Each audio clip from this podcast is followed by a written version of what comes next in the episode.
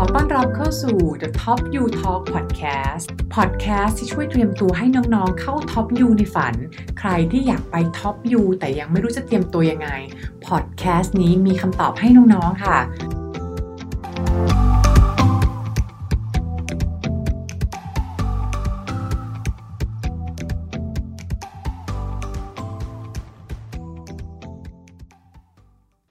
ลองให้น้องไอซ์ลองเจาะเพิ่มหน่อยตอนที่เราบอกว่าเราวิ่งมาราธอนอยู่ตอนนั้นนะเพราะว่าเราบอกว่าเออมันยาวมากเลยนะถ้าพี่สรุปเหมือนมีประมาณสาม phase ใช่ไหมครับ phase แรกเป็น corporate ใหญ่ๆอะเหมือนแบบพวก Microsoft หรืออะไร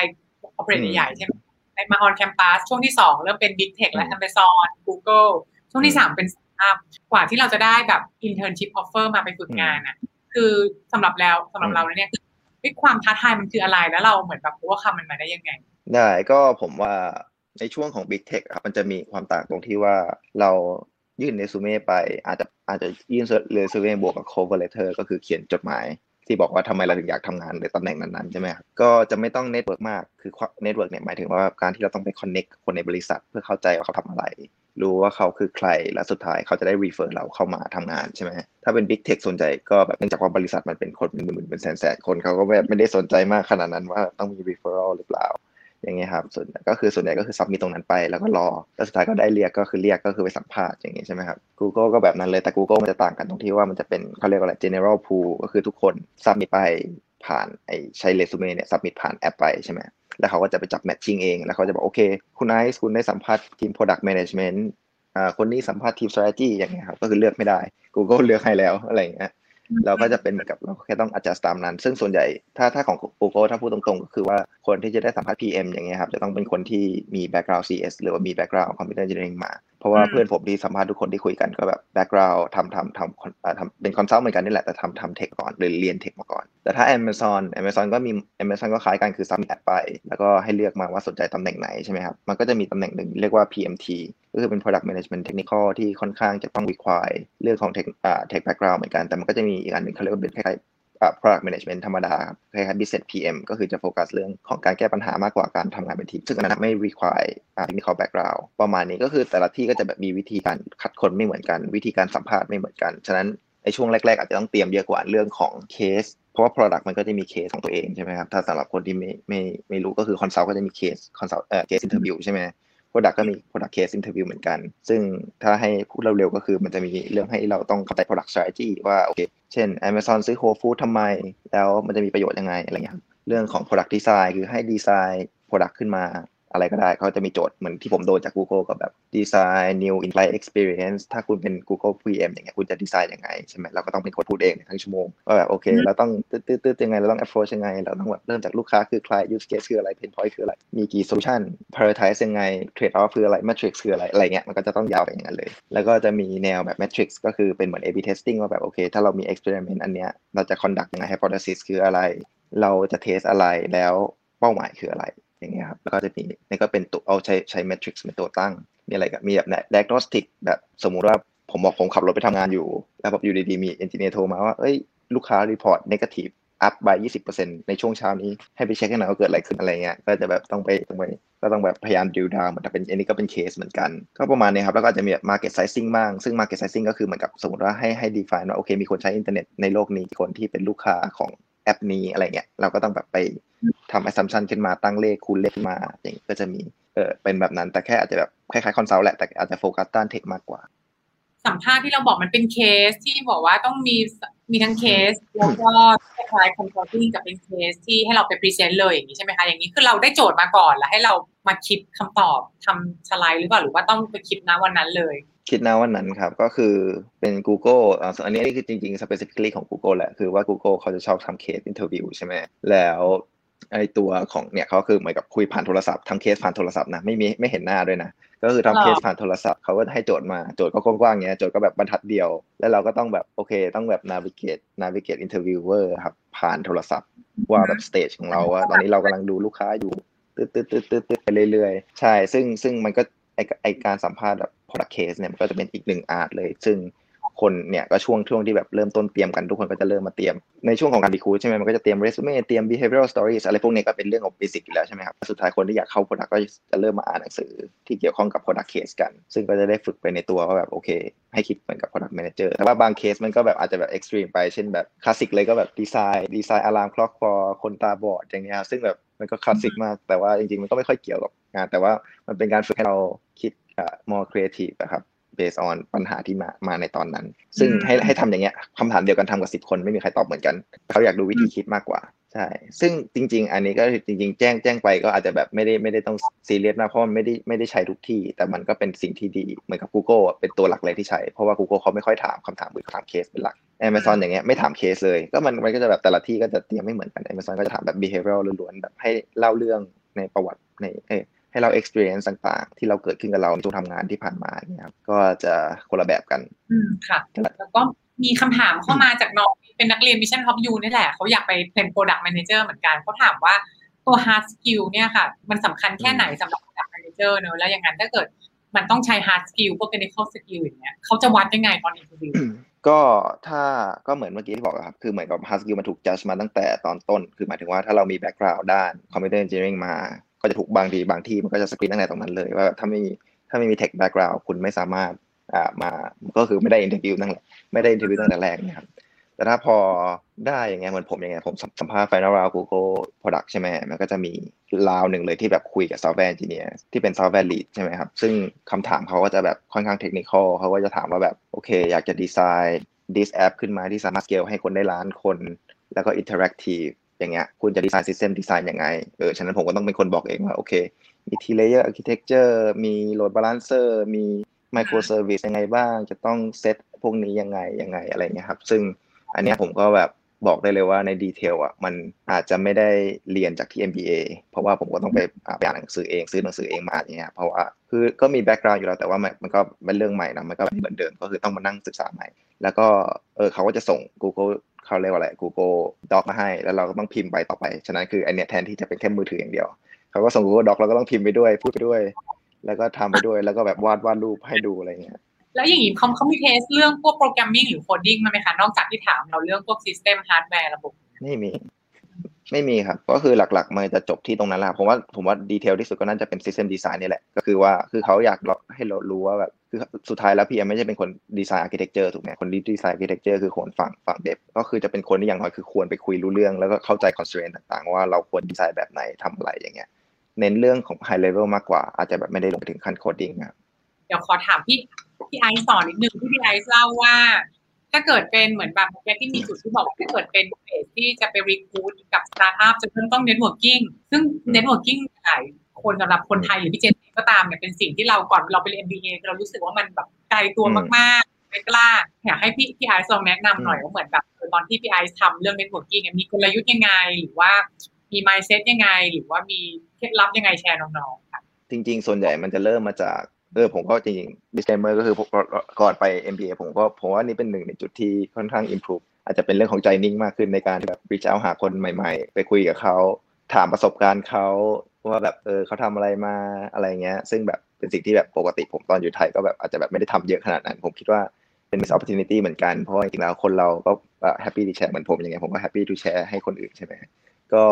นั่นแหละ มันก็เป็นสิ่งที่เราไม่ได้ aware แล้วก็พอมาอยู่ที่นี่ก็ทำให้เราเข้าใจมากขึ้นว่าจริงๆแล้วเออมันก็เป็นสิ่งที่ไม่ไม่ไม่มีอะไรเสียได้ทั้งคู่ ถ้าเราสามารถ add value ให้เขาได้ด้วยอย่างเงี้ยครับ ฉะนั้นก็ถามว่ามันสำคัญตรงไหน จริง ๆ ถ้าเราถ้าเราทำ network แบบจริงๆหมายถึงว่าเราแค่อยากอยากอยากเข้าใจว่าเขาทำอะไรที่บริษัทนั้นตำแหน่งเขาคืออะไร งานเขาเป็นแบบไหนชอบไหมอะไรเงี้ย เวลาคุยมันง่าย มันเหมือนกับว่าเราก็แค่แบบเอออยากจะเรียนรู้ uh, I want to learn more about your experience and like the opportunity at this firm อย่างนี้ใช่ไหมเขาก็ส่วนใหญ่ก็ส่วนใหญ่ก็จะเป็นคนที่ค่อนข้างจะแฮปปี้ที่จะแชร์กับเรา ซึ่งวิธีการที่ผมใช้หลักๆ ก็คือเราset target list มาก่อน target list ก็คือบอกมาก่อนว่า โอเค เราอยากจะเข้าสายนี้ใช่ไหม product มันก็จะมีหลายแบบบริษัทเทคมีเป็นเป็นหมื่นหมื่นเป็นแสนแสนใช่ไหมครับ แบบไหนล่ะที่เราสนใจ มันเมื่อกี้ผมบอกไปว่าแบบตัวผมสนใจฟินเทคอย่างเงี้ยผมก็ list ฟินเทคมา 20 firm แล้วเราก็โอเค 20 firm วิธีการที่ผม approach ง่ายๆ ก็คือว่าดูว่าไอ้ firm เนี้ยมี Kellogg alumni อยู่หรือเปล่า หรือว่ามี MBA อลัมนายอยู่หรือเปล่า แล้วเราก็แบบ LinkedIn message ไปดูว่าถ้ามีอีเมลก็ดีก็คืออีเมลไปเลย แล้วก็ขอขอคุย ส่วนใหญ่ก็จะแบบ 15 นาที 10 นาทีอย่างเงี้ยครับ เพื่อที่จะแบบโจทย์ไม่ใช่คือเพื่อได้ referral นะ โจทย์คือเพื่อเข้าใจว่าบริษัทคืออะไรก่อนที่จะสมัครไป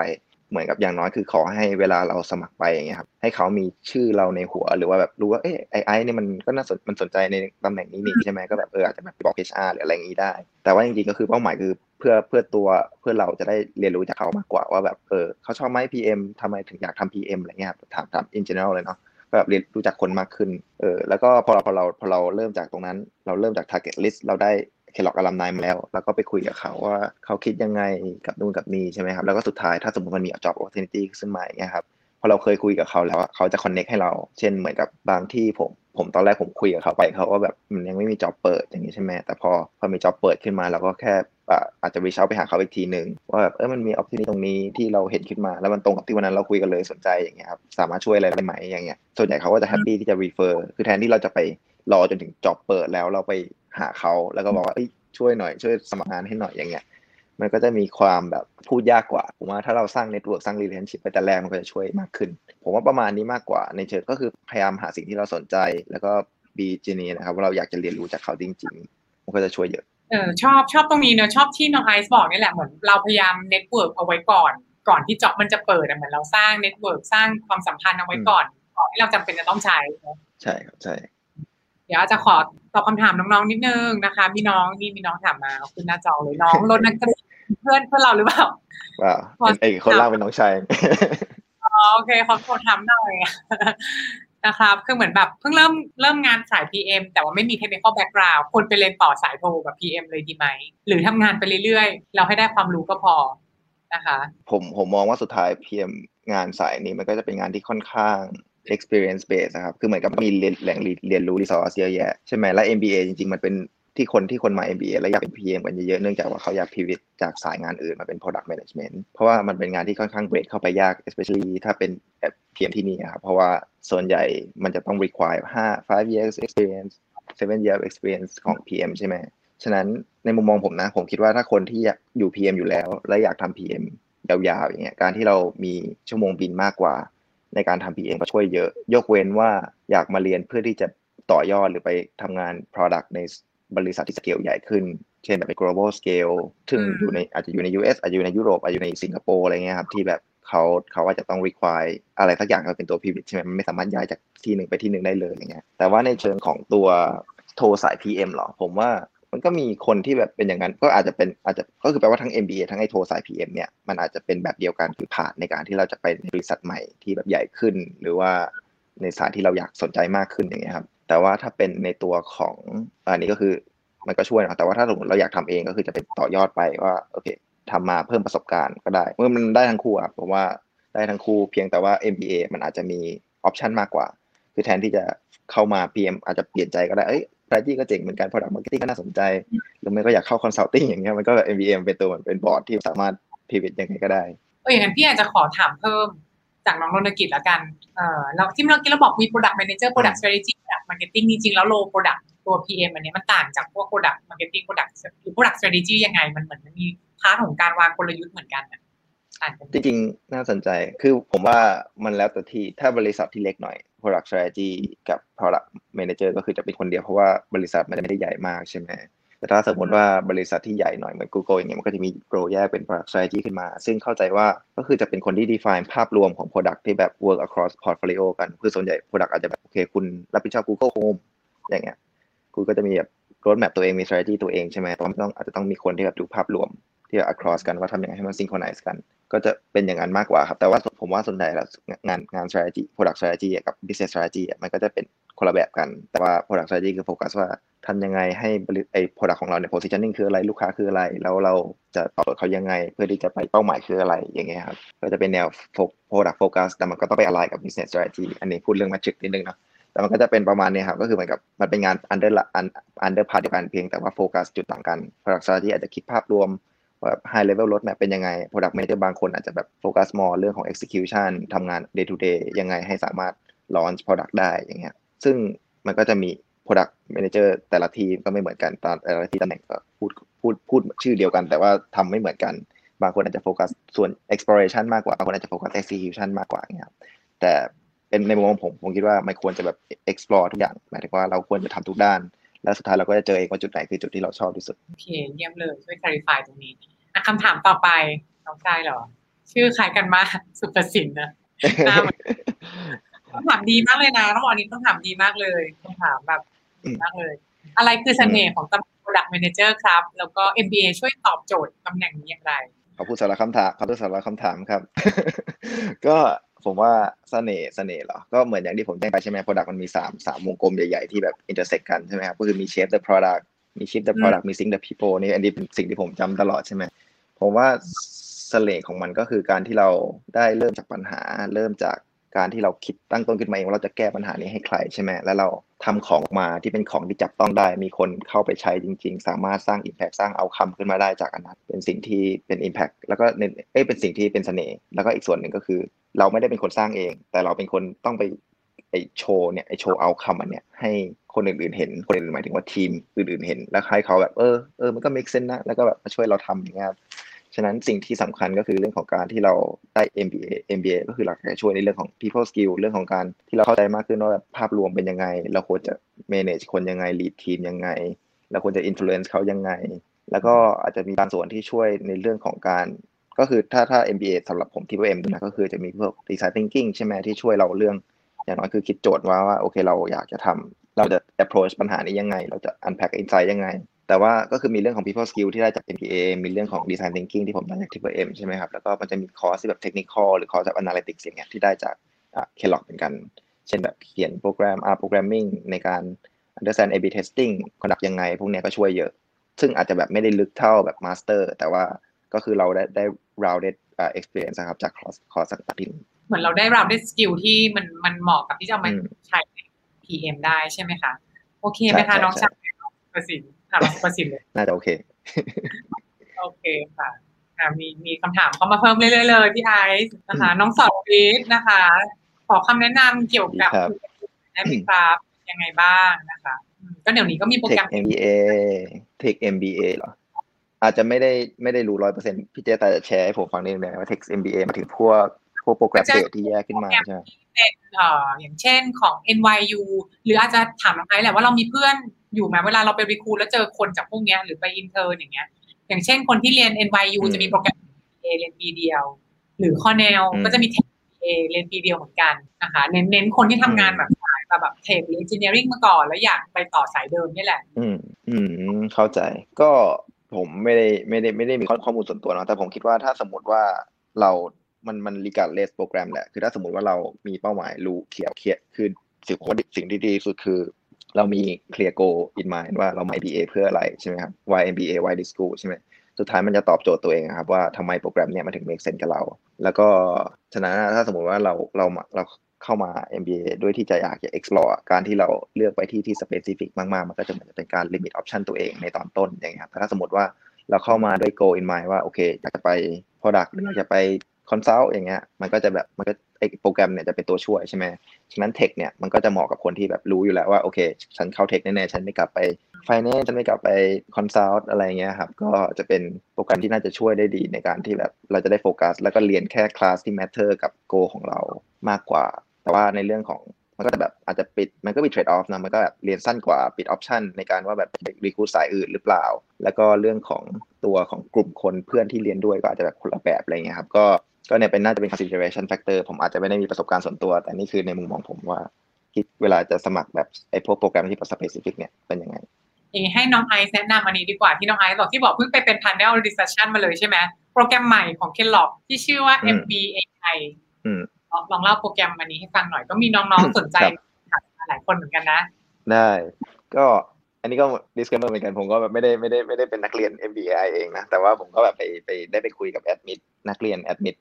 รอบล่าสุดเนี่ยครับ ซึ่งจากที่เข้าใจมาก็แบบเจ็ดแปดหกเจ็ดสิบเปอร์เซ็นก็เป็นแบบ international นะครับ ซึ่งความต่างของ MBA กับ TFM ก็คือว่าเขาไม่ได้เริ่มซัมเมอร์เขาเริ่ม fall แล้วเขาจบช้ากว่า แต่ว่าเป็น two year โปรแกรมเหมือนกัน เรียนจำนวนเทอมเท่ากันเพียงแต่ว่าเริ่มไม่เหมือนกัน แล้วก็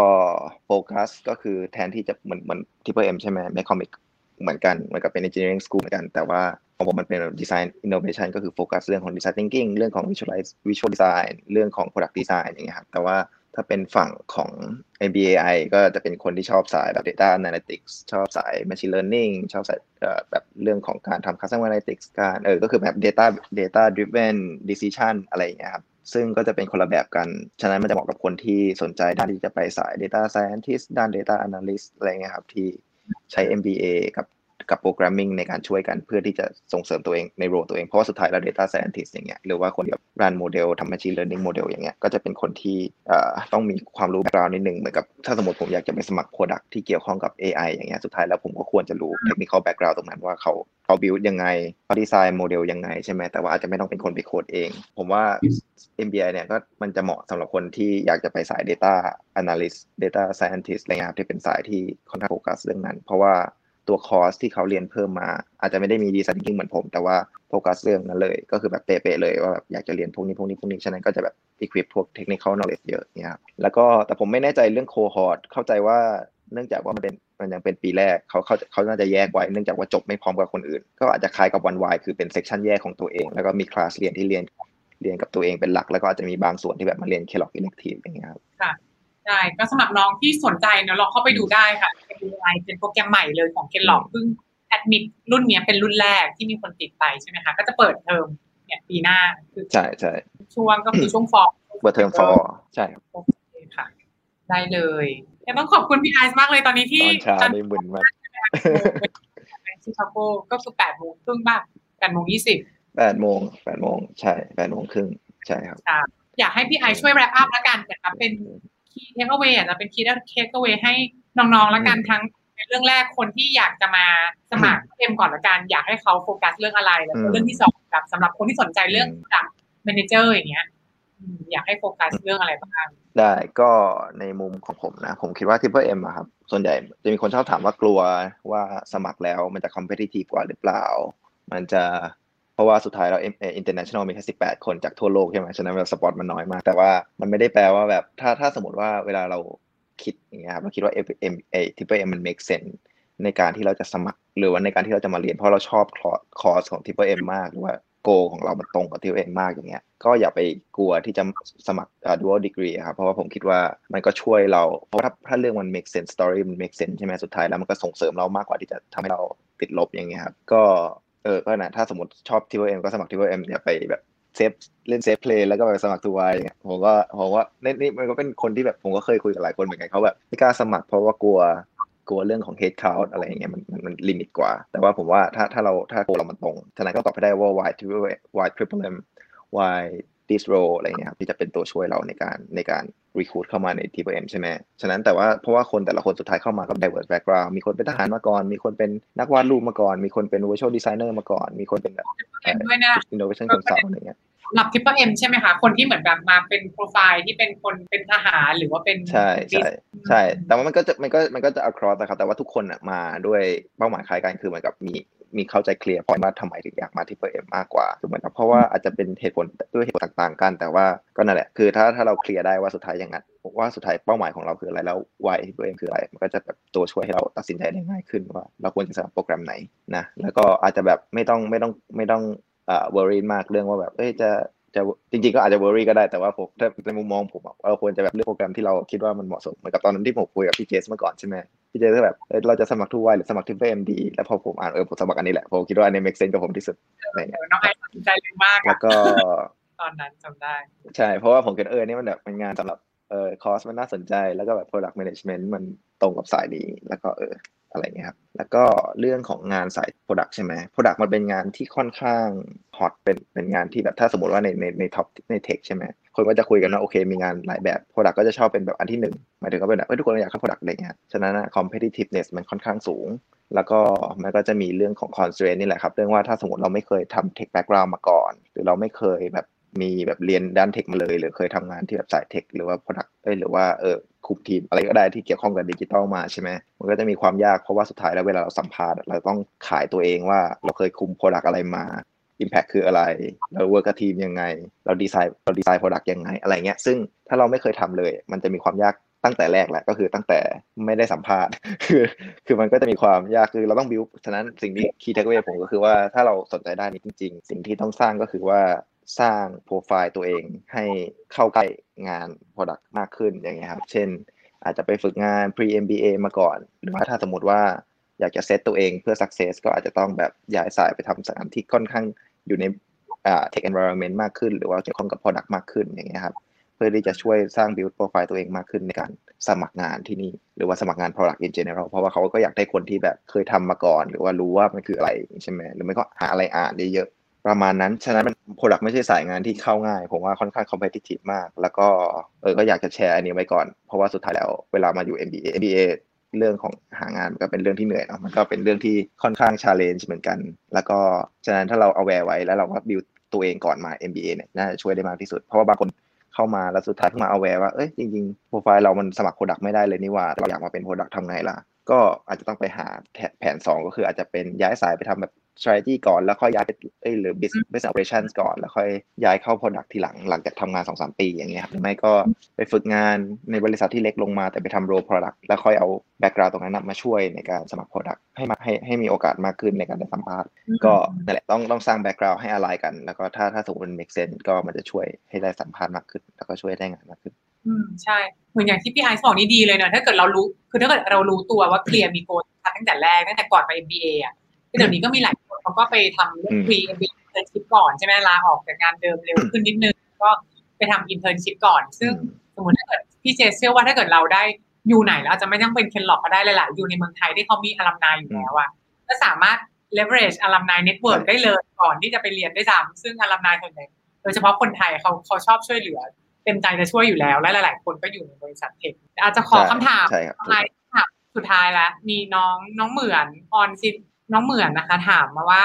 เอาในมุมมองพี่ไอละกัน culture ที่เคนล็อกเป็นยังไงบ้างเขาเจอที่เคล็อกเหรอผมว่ามันถ้าถามถ้าถามคนทุกคนมันก็น่าจะคล้ายๆกัน คือจะเป็นในเรื่องของแบบ collaboration เหรอเรื่องของการที่แบบทุกคนจะชอบอยู่กันเป็นกลุ่มๆแล้วก็แบบถ้าไม่ถ้าไม่ใช่เรื่องของหมายถึงว่าแบบก็แบบเจอกันใช่ไหมกินข้าวกันคือเหมือนกับเขาจะเน้นเรื่องของการที่ให้เราได้รู้จักคนเยอะๆ diverse คนที่แบบได้เจอคนใหม่ๆ ตลอดอย่างเงี้ยครับ แล้วก็แต่ละคนก็คือชอบช่วยเหลือกันไอ้นี่มันจะมี phrase ที่ว่า Kellogg nice ไม่รู้ ไม่รู้เคยได้ยินหรือเปล่า คือมันจะเป็นเหมือนกับว่าเขาจะบอกว่าโอเคคุยกับ Kellogg ทุกคนเนี่ยมัน nice ทุกคนสามารถสามารถคุยได้ทุกคนขอ reach out ไปหาใครก็คือทุกคน happy ที่ที่จะช่วยใช่ไหมซึ่งผมคิดว่าค่อนข้างจริง แล้วก็แบบแค่เราไปคุยกับ alumni ของคน Kellogg ที่ไทยเนาะส่วนใหญ่ก็แบบ happy ที่จะช่วยทุกคนอย่างเงี้ยครับซึ่งเราก็แบบเออรู้สึกว่าพอพอมาอยู่ที่นี่จริงแล้วก็ทุกคนก็จะเป็นนิสัยอย่างนี้ ก็คือแปลว่าแบบเรา reach out หาใคร second year first year ทุกคนแบบพร้อมจะช่วยเสมออะไรเงี้ยครับก็เป็น สิ่งที่ค่อนข้างค่อนข้างเป็นจุดเด่นของเคล็อกนะผมไม่รู้ว่าที่อื่นเป็นยังไงแต่นี่คือในในมุมของผมนะผมคิดว่าทุกคนในในหมดเลย แล้วก็อาจจะมีเรื่องของ